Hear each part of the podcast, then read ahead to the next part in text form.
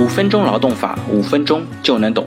我们今天来聊一下京东物流可以取消快递员的底薪吗？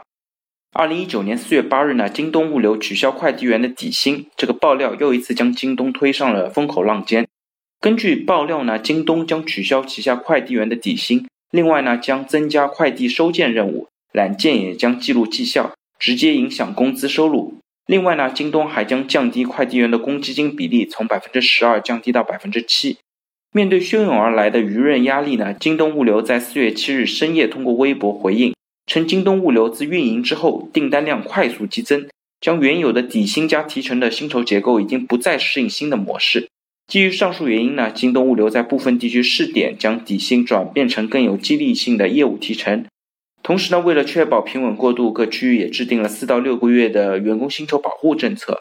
关于降低公积金比例呢，也是在政策允许的范围之内，合法的对员工公积金比例进行调整。那我们看一下京东回复的答案是否合法？根据劳动法第四十八条的规定，用人单位支付劳动者的工资呢，不得低于当地的最低工资标准。这次京东物流呢，只是将底薪变成业务提成。劳动者在正常劳动的情况下，京东物流支付的工资只要不低于最低工资，就不算违法。那又有人会问，公司可以单方面调薪吗？答案呢是不可以的。但是呢，从目前掌握的信息来看，京东物流的方式呢，不代表它是不合法的。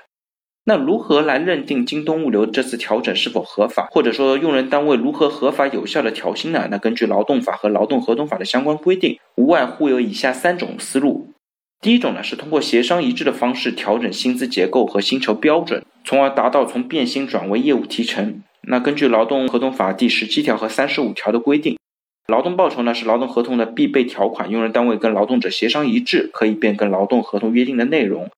因此呢，京东物流呢只要跟每一个员工协商一致来变更劳动合同，这种方式呢是最有效而且无风险的。但是这种方式呢需要每一个劳动者的同意，并且签订书面变更协议。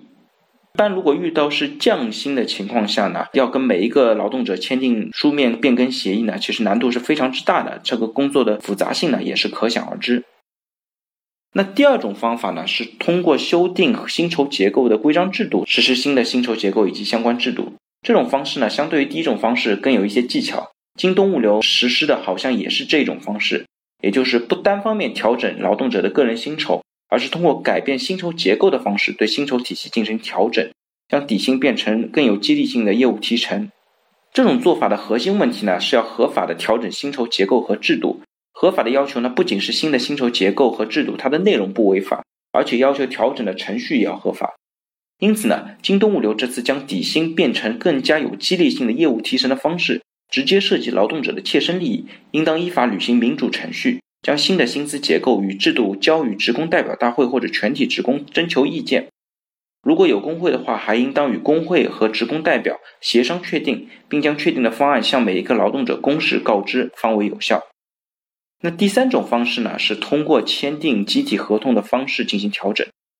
集体合同当中关于劳动报酬和劳动条件的标准呢，不得低于当地人民政府制定的最低标准。用人单位与劳动者订立劳动合同当中关于劳动报酬和劳动条件等内容，也不得低于集体合同的标准。